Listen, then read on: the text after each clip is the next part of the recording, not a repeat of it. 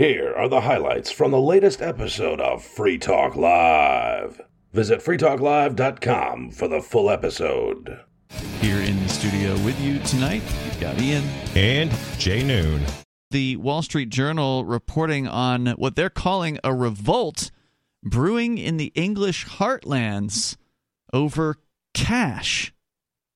Debbie Hicks yelled into a microphone in a town square on a recent Saturday, Let's boycott the shops that won't take cash. Cool. Where are they? She says. A few in the 200 strong crowd murmured some names a coffee shop, a bakery. She said, Okay, we can do this. It's not too late. Some 200 years after textile workers smashed newfangled looms here during the first stirrings of the Industrial Revolution, other rebels are worried about a newer technology tap and go bank cards and smartphone payment apps. Actual cash changes hands in only around 15% of transactions in the United Kingdom. And I wonder, I find myself wondering what is the percentage in the United States and state by state, which states are the most, you know, cash oriented states and which aren't? I went to uh, Tractor Supply uh, like a week ago to buy about uh, 50, it was 1500 and $52 or something worth of farm supplies, fencing equipment, mm. just bunch of stuff I needed for, you know, spring and getting things done. And um, the, I gave the uh, girl the, you know, the money. I counted it all out. Actually, my daughter paid her uh, Cypress. She was in the in the wagon, and I gave I given Cypress the hundred dollar bills, and she's handed it to the cashier, and and the cashier um, she counts them all out, and she she's got them all, and she's looked at it, and and she has it all there and she like counts it again and she's like, "Oh, I'm sorry. I'm nervous. I've never saw this much money before Whoa. or I've never handled this much money before." is what she said. And she she goes, "Sometimes people, you know, spend like a lot of money, but uh, it's always on a card." And uh, so but and then when she typed it into the computer, she was like probably I don't know, in her early 20s. She typed in the, you know, 1552 or whatever it was, point whatever Oh no, uh, it was yeah. I gave her fifteen hundred and fifty dollars, which is a couple dollars shy of that the total bill, and she wanted to make sure that I could verify that she put the correct thing into the basically the you know it's not even a you know cash register anymore, but you know it's a keyboard and a computer screen, Right. and then it's a you know cashier's A drawer. drawer. underneath, Mm-hmm. and um, oh she had to call the manager. Um, she told the manager she was scared to have so much money in her drawer. I I was like. Wow, that's crazy. Yeah, I, I was kind of shocked. You know, she had a bunch of bunch of piercings, and you know, her hair was two different colors, and you Mhm. know, she was, had a bunch of tattoos too. But I mean, just you know, a young, uh, I don't know, victim of you know, public school or something. I'm not really sure, but she was v- like had no confidence. Like she was like clearly scared that I gave her so much money. Wow. And I, I, it kind of shocked me a little bit. Probably thought you were a drug dealer or something like that. I, I, yeah, maybe I don't know.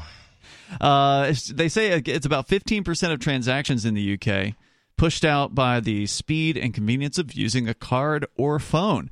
In parts of London, cash has become something akin to a prison currency, like ramen noodles or cigarettes, circulated among panhandlers or those on the margins of society.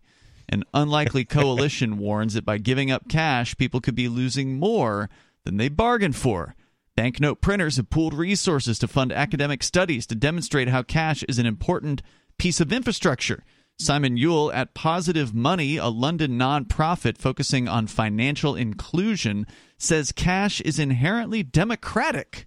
By going card only, bars and restaurants are trying to pull in what they see as the right kind of customer, usually younger and more affluent, he said. They're sending a signal about who's welcome and who's not. I'd love to comment on that just a little bit. Of course. So uh, we were out doing some court paperwork today and filed some stuff at the courthouse. Had a babysitter, so my wife and I went on a date to the Red Arrow. Oh, I love Concord. that Red Arrow 20. Well, once upon a time, 24 hour diner. It is no longer since Oh, COVID, Oh, okay. Uh, sadly. well, I, I like that place because you can get you know the curd cheese in your omelet there because they serve uh, poutine, which is you Oh, know okay. the Quebec you know French fries, gravy, and cheese. I don't get that, but anyways, um, so one thing I, I I think that's really rude to do to waitresses is people will like you know pay for their meal on a card and then they take the card and they add the waitress like a Like I, I see some people just do like the whatever seven percent with a calculator. You know, like you know, put it right to the penny. Seven percent. You know, you know, whatever it is. That's you know, cheap. right? Or some people. and- and- Fifteen and- is your is kind of the standard, but twenty is what people uh, you know then- who and- know the business typically give. Right, and then some people, you know, give like a more generous, you know, 10 15 or twenty dollar tip, you know, on their card. Yeah, that And- hurts them. And and, and I kind of think that's like a hate crime against waitresses. Yeah. yeah, and uh, so I have cash in my wallet specifically to, to leave as a tip. I have done uh, paid a bill with a card, but then tipped in cash because I always tip in cash. I don't want to, like you're saying, like it's a hate crime to the, the person to not give them cash. You reminded me of another uh, story, another New Hampshire story. Bonnie and I were out at.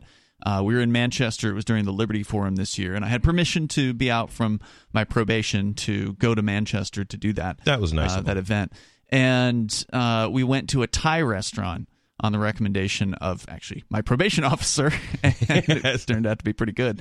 Um, and we're there, and uh, you know, I, I do what I normally do, which is I like to ask the waiter. It puts cash down for the tip on the on the table, and I, I get the Goldback out, and I always ask the person before I give a Goldback away. Which for listeners that don't know, it's an actual piece of gold. It's one one thousandth of an ounce of gold. Very very beautiful. You should look it up if you're not familiar with it. But I always like to ask first because I don't want to just give somebody something if they don't value it. So I say, "Hey, do you like gold?" So they go, "Oh, Goldback." He so he knew what it was that I was going to give him. I said, "Oh, you've already seen you've seen this before." He says, "Oh yeah, one of our other customers came in and gave me one last week or whatever it was." So it's like somebody had already beaten me to it, which is just a nice like New Hampshire story because there's enough free staters and liberty people out there going to businesses doing the same thing that you're doing, right? Like getting the word out about these uh, independent currencies to people. So I didn't even have to like, you know, pave the way. Somebody had already been there. They'd already done it for me. And so, yeah, he was already into it. So I left him the Goldback and he was really happy about it. So interesting thing. I uh, two days ago I get a phone call from a farmer up here in uh, New Hampshire, and I've been dealing with him for like the past three years. I've bought hay off him. I've bought uh, some uh, cows off him and some equipment. And he's like, "Hey, I'm going to make hay next week." And he goes, "You're the first guy I'm calling." He goes, "Would you trade me?" Or he goes, "You want to pay me in those gold things that you showed me?" Mm. And uh, I go, you mean the Goldback? He goes, yeah. He goes, he goes, I got one here in my wallet. He goes, the first day I met you, he goes, you gave, you just gave it to me. You go, here, check this out. He goes, I found it the other day, and I had to explain to my grandson what it was. Hmm. He says, and we're, and uh, he goes, I'm gonna bale some hay next week, and he goes, would you give me one Goldback per bale of hay? Absolutely. Okay. And he wants me to pay him all in Goldbacks for like a couple hundred bales of hay. I'm gonna get a little trailer load of hay from him. That's awesome. Yeah. And he brought it up. Yeah, he totally. Yeah, Well, he yeah. said basically he all he says usually the first phone call, whoever he calls just buys all of his hay that he makes. He only I makes see. a couple. You know, he does like a eight acre field or a twelve acre field, Okay. not big. And um, so anyways, uh, and and it's far away from his farm, so he doesn't want to haul it all back home. And Mhm. and, and if we just pick it up the field, it works out well for him. And uh, he just he just really like the gold, Mm. and he's just like Been he's, thinking about it. and he's like 72 years old. He's got like 14 grandkids. And, and, and well, he's also the same guy I've been telling him to tell his, tell his, uh, I I told him to tell his kids that he's cutting them all out of the will and giving the whole farm and everything to the church unless he gets his, unless his kids get the grandkids off the internet devices because the internet devices are destroying the kids. And he's like, he's like, you're right. All, all, all the kids are doing is he goes, they're getting their thumbs fat. He's like, Right. I, I he, he goes, they're like little crackheads having withdrawals when their mothers dump them off here to go stack hay because I won't allow the phones on Mm. Yeah. my farm. Oh yeah, Can't stack hay if you're on so, your phone. So, but he's like, uh, and I've been talking. He he don't want to hear anything about Bitcoin because it requires a phone. This guy hates the internet so. Wow. much because he, he just sees what it's doing to his Yeah, to his sure. to, to his DNA. You know, these restaurants are going to go cashless. I'm sure there's like some kind of like you know percentage of your ESG score might go up with the on on the financial side, like you you know because they want everybody to have like a What's social, the ESG stand for? I Uh, see it all en- over, and I never remember. environmental social governance score. Ah, yeah, So, that like- probably is something newer. I know years ago we reported on Visa was incentivizing businesses. They were saying, "Hey, if you go all cashless, we'll Right. give you ten thousand dollars or Yep. whatever." But it was it wasn't every business. It was you'd be entered into a contest, and then like a few businesses would get ten thousand dollars or Ah, something a like that. of them. So, okay, yeah. so, So, yeah, they weren't doing Right. Mm-hmm. like a big giveaway. It was just, but that was one way they were trying to incentivize. But so these banks from on up are incentivizing. So the ba- banks incentivizing, you know, the the chain of um you know how, how valuable is it if you have a chain of um say uh chipotles i don't know was there a few thousand of those That's got to be yeah. Yeah, I don't know It's a huge change. so so if you're whoever you're doing your banking with is going to be like hey um you know if, if you agree to only go cash and then and so the bank probably Mm. Thinks of it They could I mean, lower the yeah. rates. They could they could say, "Hey, we're you're we're charging you 2.9% every transaction, but if you go only cash, we'll drop it to 2.8% or 2.7 or Uh, they something could go like zero because you because what's worth all the money. They could even give them a kickback. We're going to give you 0.5 percent back. We're going to give you 0.1 percent back because what's worth all the money is all of the data uh, that is basically harvest that is available for harvest by that financial transaction. So now you want to like. You really want to get? Uh, you, can you imagine if Adolf Hitler had this technology and it was illegal to hide Jews, and all the algorithm would have to do is say, "Hey, there's the this you know our census report says that there's a family of six that lives in that house but that family of six is consuming more like a family of nine of food. So we need to go look you know look there and uh, oh th- these people bought the ingredients to you know make a bread that you know is um uh, whatever that bread is that when people celebrate certain Jewish holidays for example or they bought you know this kind of um stuff and they're going to make a you know some kind of religious related just plug in religion that's illegal um you know kind of thing. So so the metadata is far more valuable probably than I the mean, actual I see what you're financial saying, but transaction I, uh, I mean, banks. That's how they make their money, right? Sure, like they're not going to just give you now no they have fees. For, now they have data to that. sell i mean that's how google makes its money right getting data I guess. Yeah, yeah, but you're giving banks too much credit. I mean, banks aren't like the most um, with it companies. They're old, right? They're slow. They're kind of stupid. well the problem is is the banks are all going to be gobbled, gobbled up probably by big tech one way or another and You i think could, so? yeah i just think so or or or vice versa the banks are going to gobble up big tech but they're basically going to be all in bed together Hmm. um, as this technology grows because um, well, so now big tech knows that the bank, you know, knows that they can probably get this data. I believe the data is really valuable, and also it's a huge incentive if you could give an incentive of you know a half a percent back to the um to to the vendor to go to, to go cashless, for example. Um, so that that would be a huge incentive, and uh, they just want to track, trace, and database everybody's really the bottom line.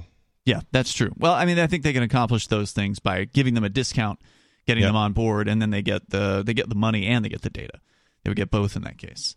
Uh, so they're talking about the World Economic Forum as their motivation. These are the people that are advocating for uh, cash to people continue using cash. They said that during the pandemic, uh, World Economic Forum discouraged people from using physical money, and they called lockdowns a dummy run for establishing world government. And I think they're probably right about that. We talked about that here on Free Talk Live during that time.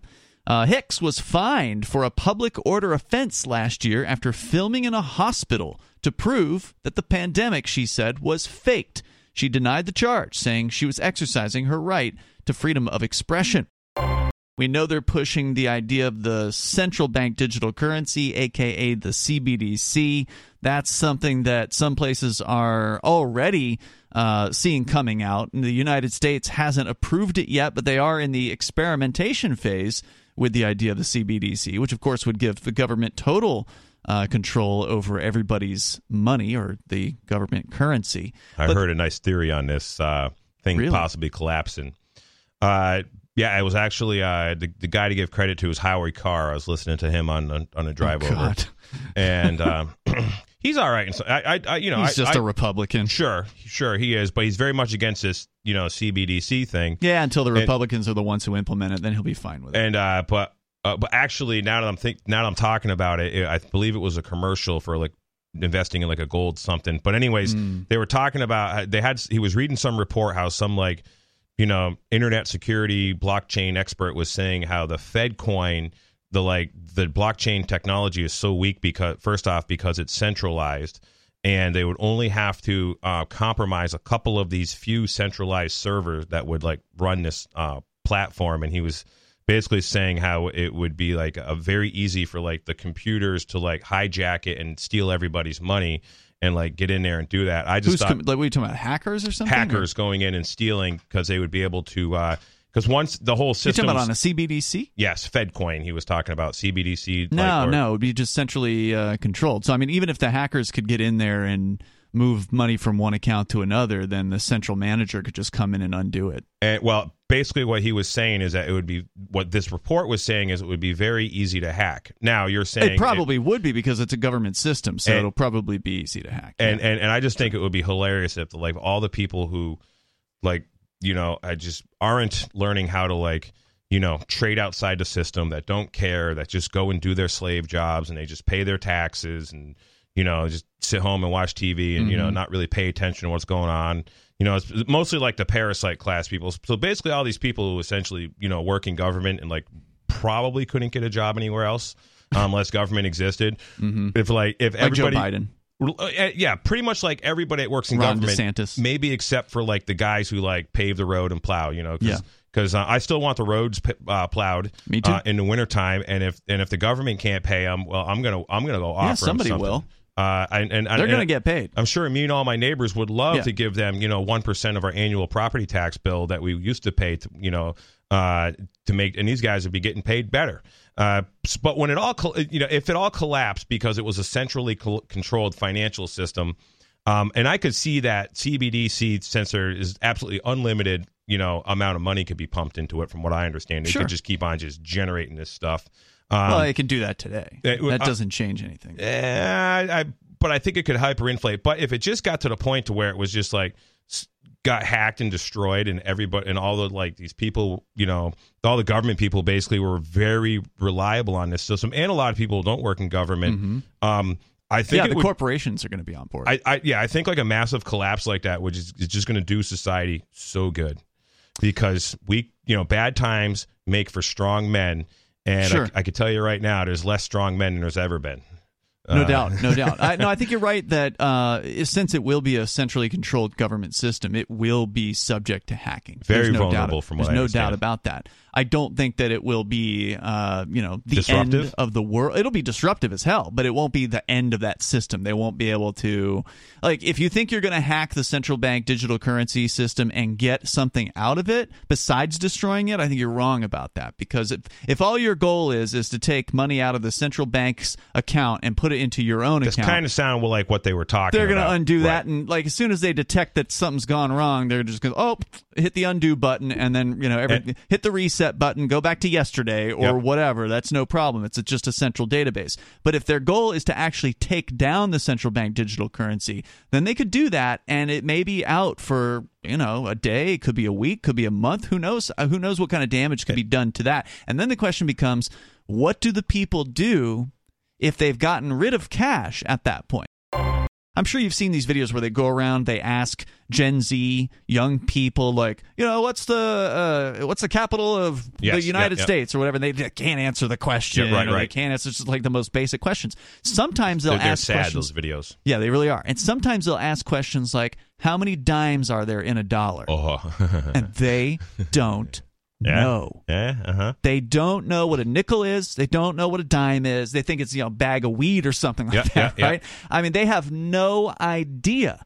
Now, I'm sure there's still some young people that understand this, but the question is, how many of them are like the kids that you see in these videos, where they cannot tell you how many quarters are in a dollar?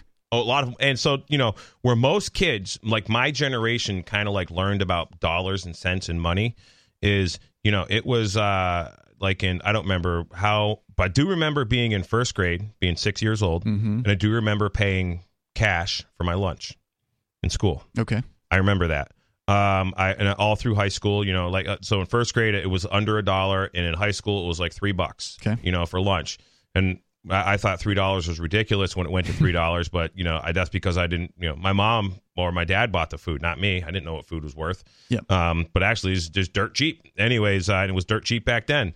But um, I was talking to someone about four or five years ago, and uh, about their kids or something in school, and she's like, "Oh darn!" She got a text message. She goes, "Ah, I got to re up my kids' um, Lunch account. uh, uh, food account. Mhm. So the kids basically got a, a, a, a, a school ID card. Yep. And you know it's on a lanyard and it's around his neck or whatever or in his backpack. And if he doesn't have that, he don't get lunch. They were doing fingerprints at one point, Jay, in some in some school districts. So so now so basically when you take yeah I believe it uh, Yeah. when you yeah yeah fin- yeah to for you, okay They did Uh, that. yeah That- you're not that gonna lose your fingerprint right Right. So they were doing bio, training kids for biometric uh, Yep. ID. I mean, this was back probably in the early aughts, late 90s or something like that. I remember when I was in high school, it was a code. Yep. You'd, you'd give a code number to authorize payment from Oh, okay. you know, I- whatever that system was. Yeah, I don't remember that, but Yeah. uh, and and also so like like my my kid, my daughter, like I sold someone some meat a couple weeks ago, and I'm like collect the money, Cypress, count it, and you know, and she went through it, and we Mm-hmm. gave the gave the girl her change, and every time I'm somewhere, I let her pay or you know That's good. whatever because I want her to understand this, and she and my actually she does understand the difference between dimes and quarters and nickels. I don't think she she would tell you there's 20 nickels in a dollar dollar, but she knows there's four quarters in a dollar. I- she That probably puts that. her ahead of a lot of 20 year olds. Right, and she's three. and but you know, I don't use any cards. You know, and, and I Yeah. don't. And, and the thing is, is whatever example you set. But so it sounds like you know. And then another thing too, I've I've seen with kids. I've seen this with um when I was out in Colorado. All these guys I worked with, all their kids had their own debit card. Mm-hmm. Now, now when I was a little kid, I can remember. I don't know. I'm gonna uh, go off with my buddies. We're gonna go bike riding. I'm like eight or nine years old. Hey, my, my dad's like, "You got twenty bucks on you? Make sure you got twenty bucks here. Just put it in, in your sock. Yeah, Right. whatever. Mhm. Make sure you got a quarter so you can call me, or, Right. or a couple of dimes, and and uh, you know, Good luck uh, finding a payphone these days. he- he- right. And, and he and, and my dad would be like, you you go with your three buddies, like these guys got any money? Anybody got any money? Where are you going? And you just make sure we had enough money, we could eat some food or something. Mm-hmm. Sure. you know, and and, and today they're giving the kids a card. Gigi called in with an interesting Supreme Court decision. Uh, Gigi on the line in South Carolina, and you were just kind of recapping this decision that was a nine to zero, which pretty rare, especially on a politically, you know, divided court. Nine to zero, sure. unanimous decision. Let me just recap this, and you correct me if I got anything wrong, Gigi. An old lady who's now 94 years old. No, 95, sir. Okay, well, that's what it says here in the Reuters report. But anyway, Oh, this okay. uh, elderly woman uh, was kicked out of her home because she, She did. was evicted. Yep. Legally, the word is evicted. Yep, she uh, was not paying the property tax, maybe because she couldn't afford it, because you know it's expensive. And That's right. and uh, the city, or the, rather the uh, the county that houses Minneapolis, decided they were going to what they call tax sale the house. And Jay, you can probably relate to this story. Oh yeah, I got a personal hey, experience. line, they threw her out of her home. Yes, and then they sold it to somebody else. They took in like sixty grand or something like that, and and apparently she had quote unquote owed fifty thousand dollars in. She owed 60000 The Mm, SCOTUS report states, based upon Chief Justice Roberts writing the opinion for the court, 60,000 was owed. However, she was legally entitled to a minimum of $25,000 because it could have uh, depicted her in good faith attempting to make payments towards back property taxes as opposed to throwing her out. Yeah, this this old lady just couldn't pick enough cotton for master, Mm-hmm. and Ain't uh, the truth? and you know she wasn't able to produce enough energy, so they took what what the probably the last thing that that she really had, right? Yeah, Yes, probably. sir. Now the numbers here are a little different in this story, uh, Gigi. It, it says that it was forty thousand dollars is what they got for the auction of the house, and then they claimed that the older lady owed uh, fifteen thousand. So that remained. They gave twenty five thousand dollars after the quote unquote tax debt was paid back because that's the alleged reason they steal people's property is oh well you There you owe us go. you owe us this arbitrary amount of money that we've been you know stealing from you for years. And so therefore since you won't pay we're just going to take the most valuable thing in your life you know besides your kids or whatever. We're going to take your house from you sell it hey, at an the auction. IRS is notorious for auctioning people's not just the house, but the contents in the Sure. house as well. Yeah, no, you don't get anything for that, I don't think, out of this process. It's just whatever the house goes for, then they're supposed to give, in most places, they're supposed to give the previous owner whatever the remainder is That's after. right. And Chief Justice Roberts said she should have been given a minimum of twenty-five thousand that could have enabled this lady to make payments towards getting her home back and living somewhere. Well, it would have helped her, I'm sure, to get the twenty-five thousand. But the interesting thing here, and Gigi, thanks for bringing this up here. I appreciate you calling in about this well, tonight. I learned about it from this program many months ago. This story? Yes, sir. Oh. One evening, I was listening to the program, and it was being reviewed and discussed on this show. Interesting. I must not have been on that night. So or when I heard recall. about the verdict today, I remembered, Oh, hey, good. I first learned about this on Free Talk Live. because one of the you know fundamentals of of American you know our, this republic that you know the founding fathers created that uh, we all own our land and it's ours. But the problem is, is you know, sometime in the nineteen you know thirty nine, all the private properties got put on the tax rolls because in nineteen thirty two the government went bankrupt.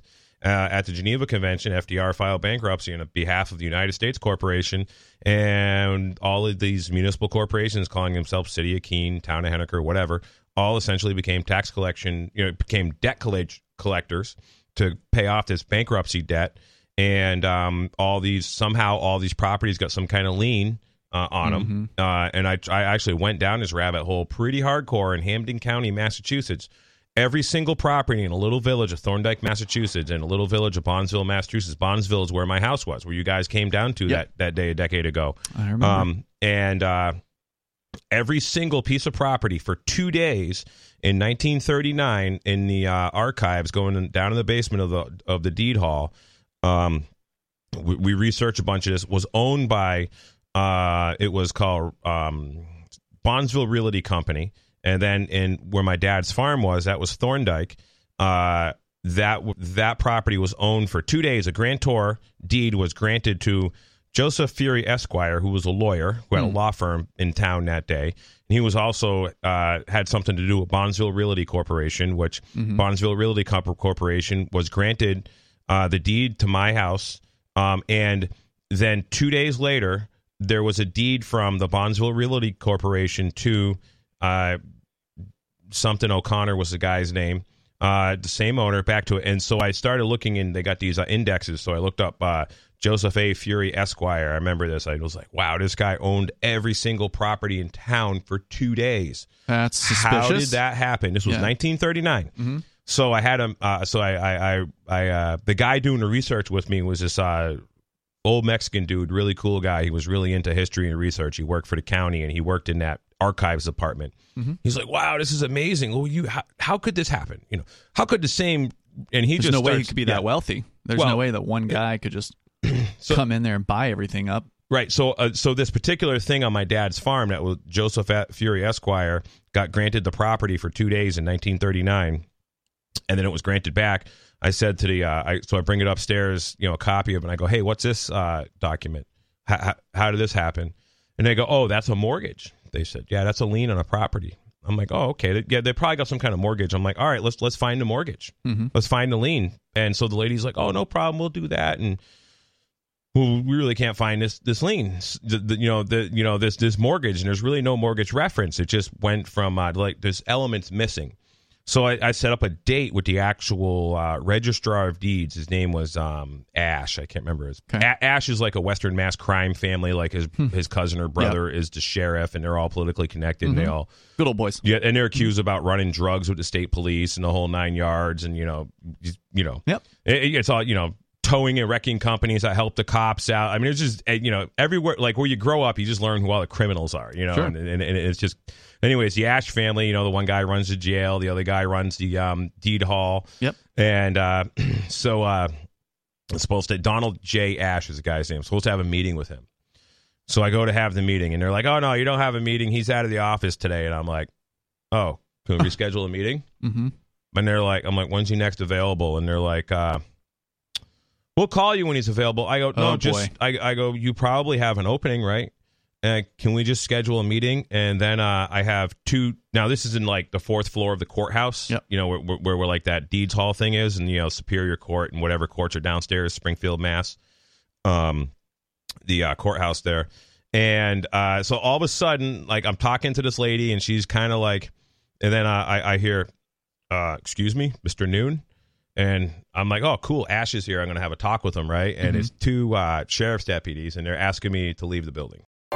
Hey, Daily Digest listeners, this is Riley Blake. I enjoy Free Talk Live, and I know you do too, but finding time to listen to an entire episode isn't always easy. So, I produce the Daily Digest. I appreciate those of you who have supported me on Patreon and sent Bitcoin to me to thank me for producing these digests. For those who wish to support me on Patreon, visit patreon.com slash crblake86. If you wish to send Bitcoin, visit patreon.com slash crblake86 for those details. That's patreon.com slash crblake86.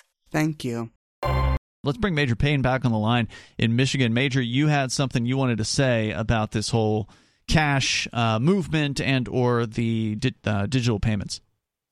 Well, not so much the digital payments. I guess they would be inclusive as far as it's part of the plastic empire. But um, th- this whole plastic thing is part of the dumbing down of America. It's a process that's been going on for decades. Mm-hmm. I've been watching it like a fish can't get out of the bowl to attack the fly he wants, you know. Mm-hmm.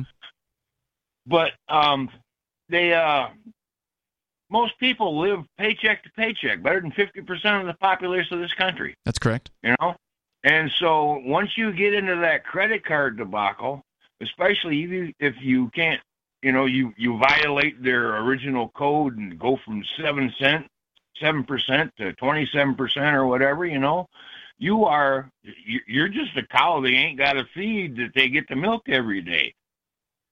Yeah, no doubt. Uh, there's a huge problem with debt in this country, and the credit cards. You know, that's, that's probably one of the number one issues that, that people have. They don't know uh, if they have them. They don't really know how to use them uh, responsibly and that's what they count on. They count on people being irresponsible and then being able to, as you say, milk them for the rest of their lives for those yeah. interest payments. Well, I, I, I, when I was a very young warthog, like six, eight years old, I got a very rude reckoning on what the system can do to you. Hmm. I had been scrounging pop bottles for a whole summer, okay? okay? And finally had enough to fill up my little red wagon. So I drug it over to the corner store there called the Big Top, cheap, just like a circus tent. Okay. It was a cool place. But anyway, so it was two cents a bottle, right? The very next day it went to a nickel. Whoa. Oh man. talk about a little kid feeling feeling screwed. I think I got like two dollars and eighty five cents, which Damn. next day would have been a ten dollar bill. Could have been, yeah. Bummer. I used to collect cans all the time. I, I we would go to horse auctions when I was a little kid, and I would take a piece of baling twine and I would take the top of the can and just kind of bend it up like a ninety degree, mm-hmm. and I would take the baling twine. It was just you know plastic twine or sisal twine, and I would just keep on putting cans through this baling twine and just huh. drag them around, and then I would you know throw them in the gooseneck of a horse trailer. And I can remember ha- having like um, just huge pile of cans and getting like you know hundred bucks for it. You know, like filled up a, a, a, trailer. You know, after like you know several months of this, and uh, um, yeah, I I did a lot of that as a kid. Major, uh, anything well, else you want to share? The whole paper thing, it teaches you responsibility.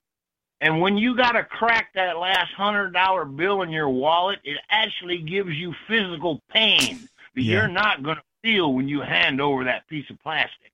Yeah, and that that kind of comes back to what I was saying. The guy from Goldback was pointing out about younger people these days who've never paid in cash. They've never had the experience of having to crack that last hundred or twenty or whatever it is that uh, you know. Never seen uh, their money emptying out of their wallet. They've never felt the experience of actually exchanging something to receive goods back uh, they don't have that experience, and I think that that's what the uh, the system promoters, the World Economic Forum, the big governments, the central banks, they're counting on that. They're counting on young people having zero experience with cash, so that once older folks uh, pass away, they're going to be able to pull cash out of the economy. And, I think. And the best thing I like about cash is the responsibility aspect of it. You lose that cash, it's all gone. Mm-hmm. Uh, you know, if someone steals it from you, it's gone. If you, you know, but the credit card or the debit card, you drop that thing, you lose that. Um, you know, you just go ask your mother for another one when you're a young kid, and that's that's another thing I've I've noticed is, you know, I, I've definitely have had parents that have teenagers that be like, oh. Jimmy lost his debit card again. I've had to get him like six of them, you know, in the past year. Let's talk to Perry in California. Perry, you're on Free Talk Live with Ian and Jay. Thank you very much. Um, what I wanted to say is first of all, uh, the lady was 95. You said right? 94 now. Uh, she was uh, Yeah. probably Well, the 86 It- at the it- time it really that she had her house stolen. In my opinion, it doesn't matter what age she is. I think that the people that were involved in, in, in kicking her out of her home should be in jail. And and the thing is, you see, you see, Problem uh, is, they run the jail. Uh, our whole system. Well, that's it. Yeah. That's what I'm just going to say. That the FBI, the CIA, all these, uh, the higher echelon, they're, they're, they're, they should be in jail. This whole thing, our, we have tyranny now. It's been going on for many years, but Mhm. we're now. I mean, we got strong tyranny now in America. It's it's it's. Um, you can you can't even make this stuff up, but um, it's like everything's backwards, and Yes. we're allowing this to happen right before our own eyes. Yeah, Look I- at the riots. Look at the now. This guy that's 18 years. They're going to give him 18 years. You said right? Oh, yeah. Uh, uh, Stewart guy- Rhodes for the- from the uh, Oath Keepers, 18 year sentence. Mhm. but but meanwhile, yeah. none of Ghislaine Maxwell's um, clients uh, have been indicted or investigated. There was just a whole report I, I listened to a few days ago about how uh, the FBI, as soon as uh, you know Peter Biden came in, uh, they just you know dumped the entire uh, Clinton um, investigation. They destroyed all the evidence. You know, I guess they were you know doing some investigation on the Clintons, and then investigation on Hunter, Hunter Biden was working on. Of you know, and I guess just this just all came about you know recent few days. Yeah. Well, well, you see, in, in my opinion, uh, uh, they didn't even go after all the rioters that were literally killing cops and burning down buildings and, and car lots and everything else. They were they were uh, doing they were destroying cities like you wouldn't believe. Oh, you're talking about uh, Uh, like in Minneapolis where oh. people were burning buildings down in 2020? The yeah, summer they of did love. it all over. Yeah, they did it all over the country. And uh, the thing is, uh, they were leaning toward the left, but they wanted it, everything free. You know, they said they should have all welfare, food stamps. Like they're going to do all these 25 million uh, a- aliens that are coming in through the border. You know, that Biden's allo- allowing in. They're Biden's gonna not allowing uh, people in the border. Well- he's still he's cracking down just like uh, Donald Trump did. I mean, it's basically a continuation of. I Uh, mean, that's just basically conservative talking points that you're sharing there. But your point about the no, riots. Well, well, the last thing that what, what, what he's doing, what, what what they're going to do is, uh, see, see, they, they've lost some Democrats even because they're waking up to what's going on about big government. And the thing is, is that they're going to have those people because 40 states are going to give them driver's licenses. They're going to let them vote. See, Democrat, because they're going to all see. 'cause Well, here's the thing. housing This right is the problem where the- the up right-wingers get it wrong, Well, one more Perry. thing, more- Well, well, One you more can thing, get to your one more They're- thing they're here in a filling up our moment, but the the problem with the what the right wingers get wrong here, as far as immigration is concerned, a lot of those immigrants are conservatives. A lot of uh, a lot of people from Mexican are culturally or Mexico are culturally conservative people. They they're Catholics. They've got family Well, values. you. That whole I- thing. I'm with you. I'm allowed. I, I would allow people to come in like we were doing a million a year, but they're allowing now people that are terrorists. They've already caught terrorists. They've already caught gang members. They've already caught murderers. They've already caught. I mean, That's this just is not the fear-mongering, way to man. This It's is just not, fear-mongering. No, this is not the way to do this. This is not the way to do No, this. the way the, you. the way not to do things is to have a police state, and that's what that's what you're advocating for. You're advocating for a police No. state. On one hand, No, you can no, no, see. Hold on now, Perry. On one hand, you can see how the police are doing the wrong thing when it comes to what's happening to Stewart Rhodes and the people on January 6th, but yet you want those very same cops to crack down on what is mostly peaceful people who are trying to come Okay, here to make a, a better life for themselves. Okay, okay, wait a minute. Are you saying you want to still give them welfare and, and No, cell sir. phones That shouldn't and exist. cars and all No, I'm against welfare. All of Health and Human Services needs to be axed.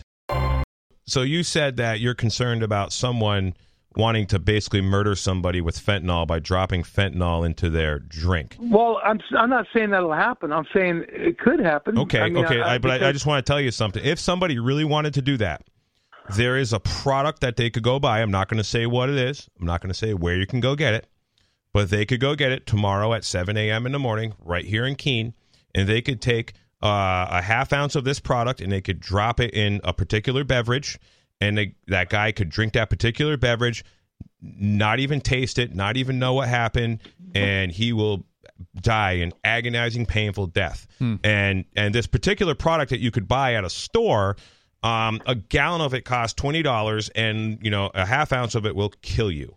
And Wow. uh, I'm not going to say what it is on the air because you know I don't want to give any ideas. But and then the other thing I want to make is how do you s- help drug dealers? Well, if we look at the Kensington Street, Philadelphia videos where these people are walking around, it looks like a you know a, a, a In a clip daze. from The Walking Dead. Yeah, yeah. How do you help those people?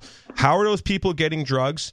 They have an EBT card, electronic benefits transfer, provided to them by the Pennsylvania Department of Health and Human Services, mm-hmm. along and also subsidized by the U.S. Department of Health and Human Services. If those EBT cards did not work anymore, those people would not be able to just spend their several hundred dollars a month that they get on whatever on their drug of choice. They they would be done. Uh, and maybe a Well, bunch they'd of find them- a way.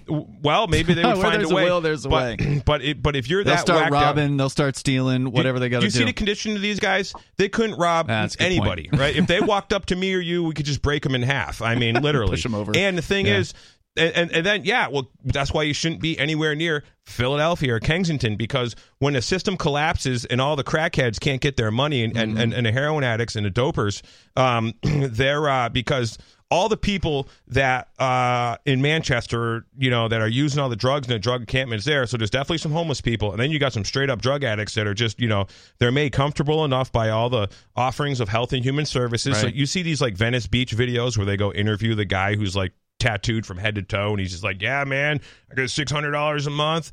I get wake up in the morning, get out of my tent, go get high, go over there, and, and they feed me.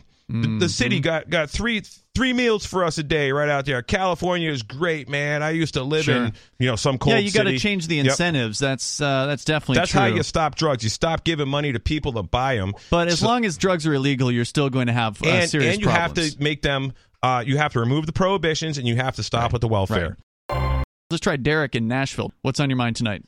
All right. So, um, so probably got about three topics, but uh, first off, well, we may only have uh, time for one, so pick your most important one.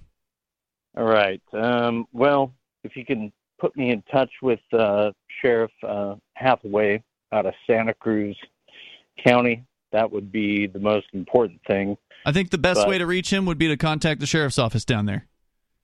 Yeah, I've done that multiple times, no response. Well, maybe you Um, want to tell the people about this guy. Why why you're trying to contact him? Well, I'd like to make his uh, his book on immigration into an audiobook. Oh wow! Uh, yeah, uh, I've done about 30 libertarian uh, audiobooks um, over the last uh, 10 years, and I think his is one that would probably, you know, be very timely and very important. Um, okay. If you want to try uh, to send me an email, I can uh, forward it over to him. I mean, obviously, I can't guarantee anything, but I can definitely do that. That sounds like a, sure, uh, a worthy would thing. be- Hmm? What would be your uh, email? It's address? Ian at freetalklive.com.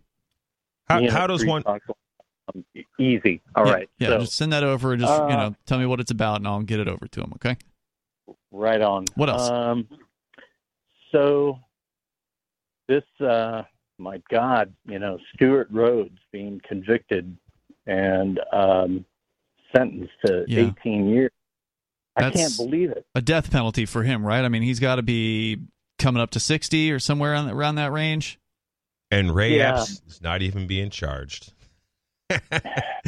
And I just, um, I mean, I'm, you know, my heart, honestly, uh, is just, uh, you know, broken for him and you and Arya and Yeah, I, I, get where you're coming from. I mean, there's definitely a lot of uh, government tyranny going on out there. Stewart Rhodes, uh, let's see here. I was just trying to see if we can figure out how old this guy is because he doesn't look like a, a young pup. I know he's not in his 70s or anything like that. Uh, I'm not really sure. Well, you know, I, I I met him in person, and uh, I brought him to uh, speak um, at a uh, seminar um, before the uh, Tenth Amendment Center. oh, You know, quite a quite a while ago. You know, nullify now. Um, he is definitely not violent. Mhm. he's never advocated violence, and I just feel like he's being, wow, just railroaded. Yeah, the the amount of people that are going to jail that you know in this country that have uh, for these victimless crimes where you know there's no injury, there's there's no one's legal rights have been uh, you know violated, there's no damage to property is absolutely absurd. And uh, here in New Hampshire, uh, I, you know, in a couple of weeks, you know, my my wife's being charged with some nonsense. But when we're done with this, we're going to do a major push to uh, bring awareness to this, to how corrupt things are, and um, try to get something uh, done about these prosecutors who are maliciously prosecuting people constantly. It's just business as usual. I mean, in every little town in America, it is happening everywhere. It is a major epic, epidemic, and there needs to be an awareness program of how evil and how rotten government is, and, and the kind of uh, stuff they're getting away with, and uh, you know, um, because it's it's really getting bad, and uh, you know, just literally all the stuff that is uh, mentioned, you know, in the Declaration of Independence is like happening times like a hundred or a thousand, you know, in, in this country. Yeah, it's absolutely. Insane. I mean, they they had a and in, they had they declared independence over what was a fraction of what was going Yeah. on today. So apparently, Jay, there was a study that was done recently about TikTok, which, of course, last I heard, is the number one so-called social media app out there. It is very, very popular, especially amongst younger people. And you have expressed in recent weeks on the show some, I think, legitimate concerns over uh, the addictive capacity of these, you know, various different programs to get people hooked on uh, dopamine hits when it comes to getting on these platforms. What uh, what did you learn recently? So this is uh, this YouTube video uh, was on freedomsphoenix.com, which is uh, one of my favorite news news aggregates. Uh, there's just a lot of really uh, good articles that are posted up there. There's not really any nonsense. There's no pop up ads. It's not an annoying website Yeah, yeah. to deal with. I really like it. And um, it, and it was basically a YouTube video, and it's by a guy named um, uh, well, the YouTube video is called "Ban It: Neuroscience of TikTok," and the YouTuber is Zachary Cortex. and I'm just going to kind of rattle from memory what, what he was talking about, but basically the thing he was talking about is the part of the brain. Uh, I can't remember what it's called off the top of my head. Uh, that gets excited by TikTok Mhm. just, and, and internet devices and social media and that, those kind of uh, uh, interactions um, is the same part of the brain that's excited by sex, drugs, violence, and also the same part of the brain that lights up in fits of rage that Hmm. becomes stimulated during rage. Rage, and what he's talking about is the freq. He starts talking about the frequency frequency of use of TikTok because basically that there is like metadata where you can see how often people are you know using this, and I. I might have misquoted this, but I believe he said it was like seven to nine hours a day that American kids are on um, TikTok Whoa. uh, which is insane. And but in my own research, as part of my you know lecture series on you know uh, investing in our posterity, I got a whole slideshow I'm uh, putting together. I'm hoping to premiere it at PorcFest. We'll Mhm. see this court case thing we're doing. You know, put all that stuff on Yep. hold. But uh, I, you know, I have a whole slideshow presentation uh, to to um, it's, that's called "Don't Let Your Babies Grow Up to Be Device Junkies," and I talk about uh, internet addiction and the developing brains and what happens to them and the science uh, when you let uh, under six year olds and as far as I'm concerned under you know prepubescent boys even you know this stuff's wrecking them too. Uh, But anyways, uh, and in my studies, I found studies in 2016 that said the average uh, basically teenager in the United States is is on an internet device seven to nine hours a day.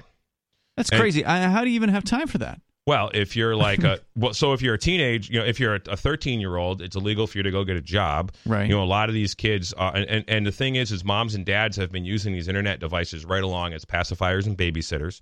So a lot of these kids that are teenagers, you know, now or or this was you know seven years ago. This one particular study said seven to nine hours a day.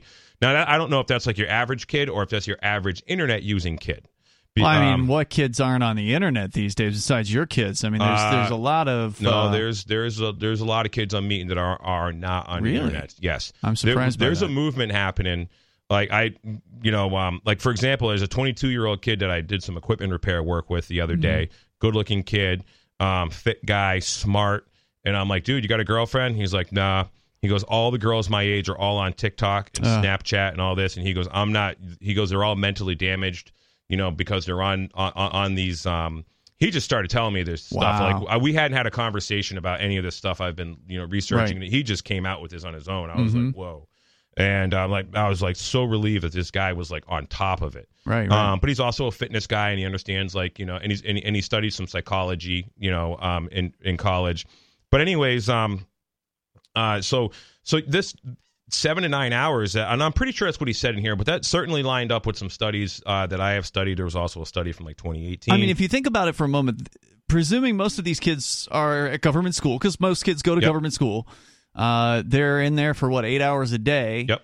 And typically, if you're sleeping eight hours at night, maybe they're not, but if you're te- you know sleeping six or eight hours, that leaves you with eight more hours. I guess that literally is every moment that they're not at school or changing classes at school or on the bus to. I mean, basically, every waking moment they have, besides sitting in a class, if they're not allowed on their phones in class, they're on the phone, is what they're saying. Rob, you're on Free Talk Live. Go ahead. Hey, thanks for taking my call. Yes. I, I just wanted to say to Jay that I'm going to do everything I can to be at that hearing. You know, because uh, June 1st. You're you know, talking about his trial? noise. I don't know. You're talking about Jay's wife's trial, which is coming up June 1st? Yeah. Okay. Exactly. You know, because uh, you know the people that are doing this, okay, are sick and disgusting. yeah, The there's- prosecutors, you mean? well, Like the police, yes, yep. DCYF. There's the whole very much discontent for these people.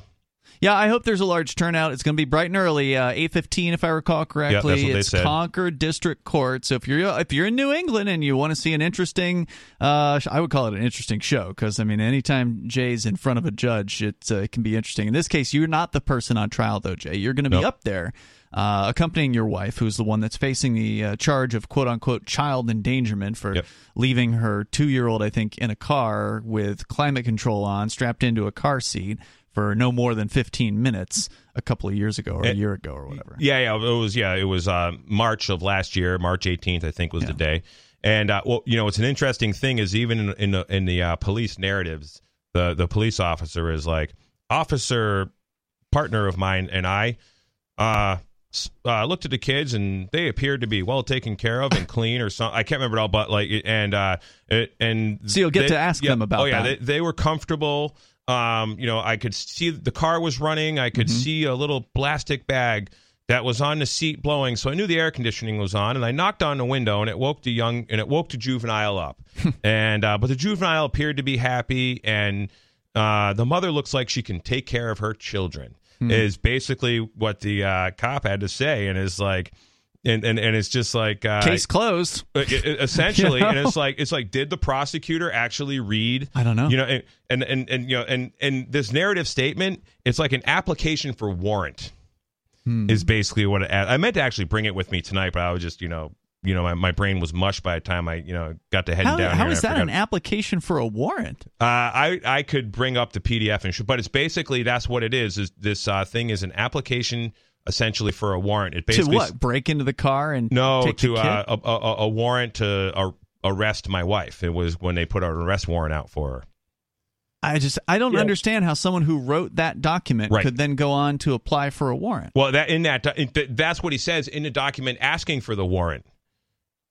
Because these guys are political pawns, you know, the, because They- the they- police are being used by the people above them, Mm-hmm. their superiors, to literally commit crimes against malicious prosecution against people who whoever they want. Mm-hmm. And, and you know, and, and what's really interesting about this particular case, it is so inconsistently applied because there are a lot of people who have uh, you know their car, kid was in the car while they went and did something for a, a you know a short time or whatever, and you know that what how much time is too long? I mean, I don't know how you figure that out, but anyways, there's so many people that you know the cops get called on them, and the cops come there and they're like, uh, "What's going on? Oh, yeah, okay, somebody called, we had to respond," and then they just leave. Sure. Yeah, and, and it was the same thing. People right from Concord, the same police, Concord, New Hampshire police uh, department. We talked to people that literally were like, "Oh yeah, I, my kids were in the car while I was in the store," and the cop was basically like, "Oh, we got a report. It's not against the law, and it's not against the law. There is no law, you know, against leaving your kids in the car." And the thing is, too, is like. You know, anybody who you know is of a everybody remembers being in the car while their mom runs in the store or whatever. Like everybody's done it. This is like you know, Sure. so, uh, something that's happened. But just the just the um the blatant, you know, uh malicious prosecution that's happening here. Just what do they have on- to prove for child endangerment? What is I- the actual? Uh, you know, it's very elements of vague. that? The law is very vague. So I did a motion to dismiss with the court that was sort Mm-hmm. of a weak motion to dismiss. I didn't really have it quite put together enough. They never Uh, work anyway, but and um, doesn't hurt to try. well, I've had them work before, uh, and and the real reason you want to do these motions to dismiss is to prepare everything for appeal because Right. you want to just you know just stack everything in this appeals thing, object to all the stuff they deny, you know, really get it out there. So I did a motion to dismiss um, to the court, and then the judge denies the motion to dismiss. Well, in this motion to dismiss that the judge did as an order, which you read one night, Ian, um, you didn't read it on the air, you just read it to yourself. The judge cites four court cases on how the court has jurisdiction in this matter.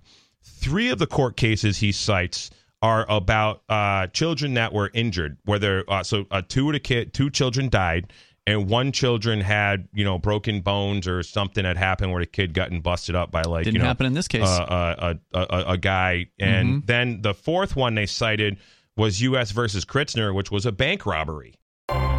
You just heard highlights from the latest episode of Free Talk Live. You can download full episodes, subscribe to our podcast, listen live, and more, all for free at freetalklive.com.